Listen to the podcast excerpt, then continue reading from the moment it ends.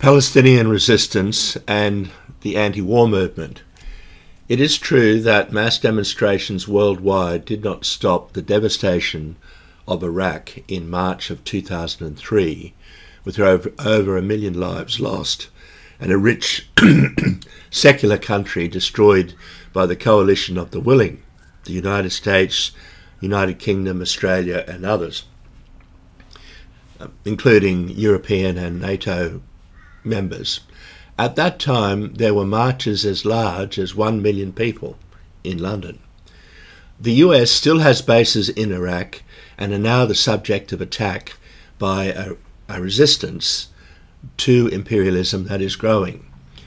Now, Julian Assange, who's currently awaiting extradition to the United States, played a part in the resistance to the US occupation of Iraq by exposing its slaughter of civilians, including children and journalists, by releasing a video depicting collateral murder in July of 2007.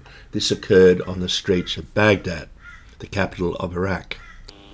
On the uh, 5th of April 2010, WikiLeaks released a classified US military video depicting the indiscriminate slaying of over a dozen people in an Iraqi suburb of New Baghdad. Let's go now to that um, to p- part of that video depicting the slaying of uh, of civilians in in Baghdad.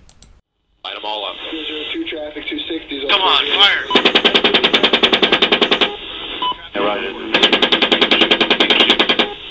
Keep shooting. Keep shooting. It turned out that the allegation that the people on the ground had RPGs or AK 47s were, were incorrect. The uh, people on the ground included a Reuters journalist who was killed, and there were two children in a van, and they were seriously injured. Other people were killed in the in the exchange, and they um, uh, the there was an attempt to justify it by the military, but uh, subsequent inquiry showed that this was this was incorrect. Um, in, in the period of the occupation from 2003 to 2009, 139 journalists were killed while doing their work, and in just the space of 100 days, uh, well over 120 journalists have been targeted and murdered in the Gaza Strip. Come forward now to the 7th of October 2023, and the Israeli genocide in Gaza is being captured daily on Al Jazeera Live. The Ploughshares activist Ciaron O'Reilly played his part by disabling a warplane in New York in 1991 during the first Gulf War, and he is now disgruntled with the peace movement and voices his dismay at this Palestinian solidarity rally in London. Let's have a listen to what Ciaron has to say. One and a half million people marched in the city against the Gulf, uh, the Iraq War. So many wars, so little time. And um, the only anti-war prisoner I'm aware of in England at the moment is Julian Assange. She's never mentioned at what the Americans call cattle drives through empty streets. And these things, when people see children being incinerated on television, as the Israelis are doing in Gaza right now, they feel stressed. And these things kind of relieve the stress. So I don't know if they're counterproductive, really. But we need to be building a movement based on non-violence, based on resistance, and based on solidarity. And that's why I've been living outside Belmarsh prison for six months until the cops levelled my camp on Christmas. Yeah, no room at the inn for any anti-war sentiment.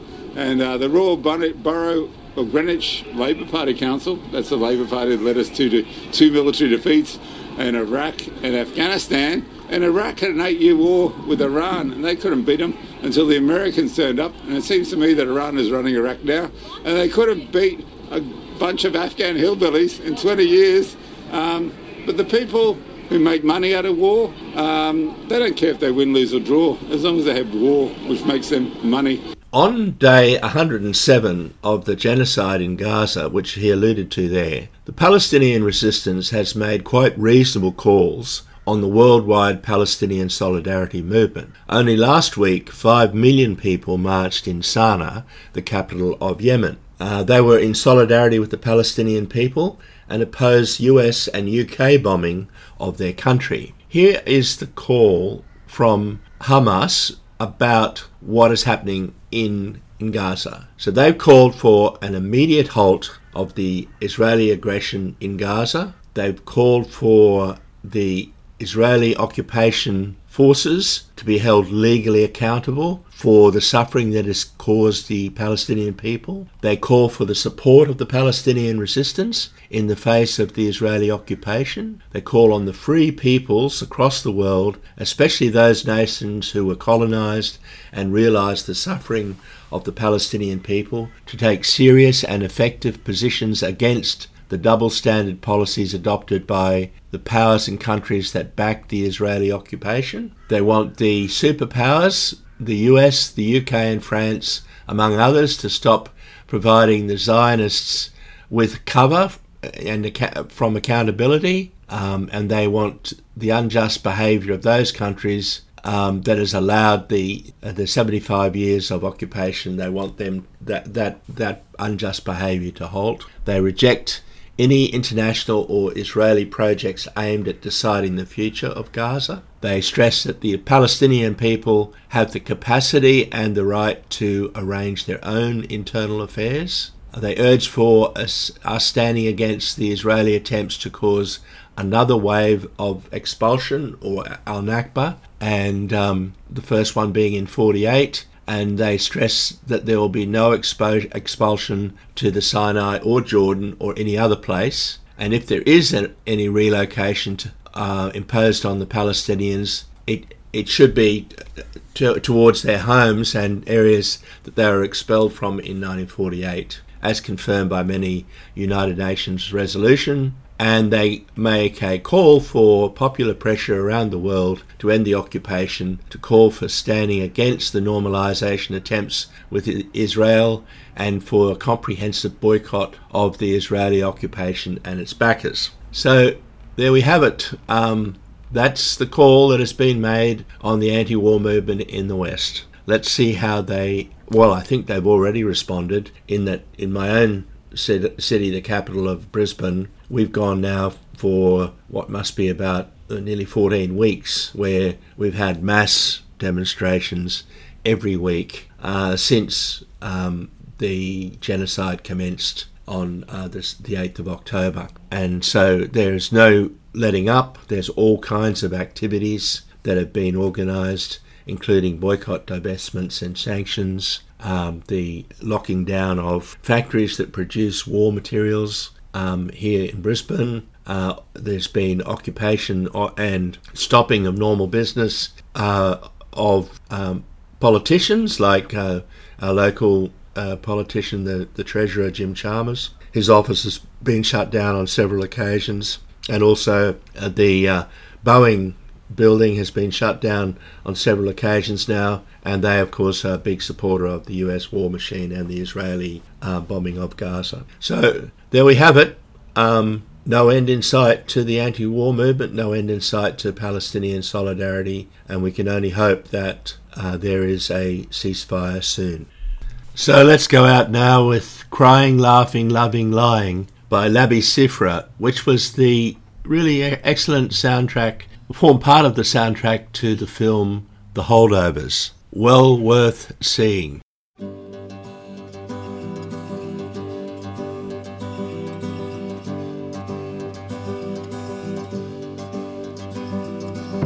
Crying, crying never did nobody no good, no how.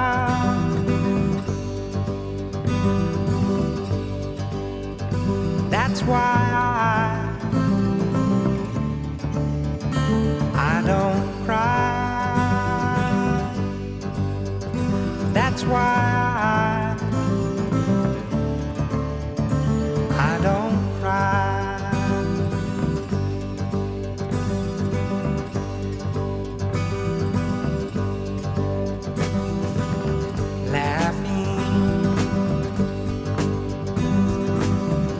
Sometimes does somebody some good somehow. That's why I,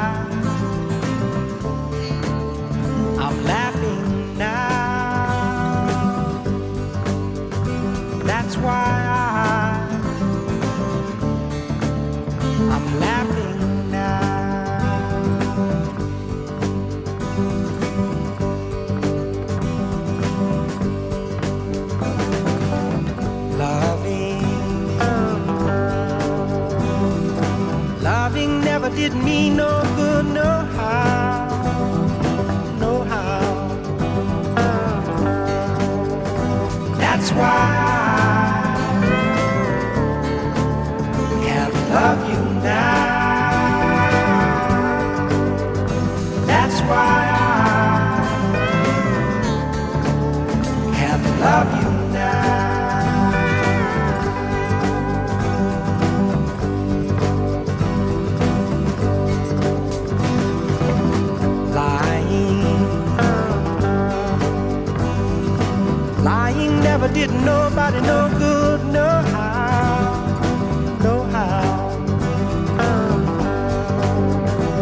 why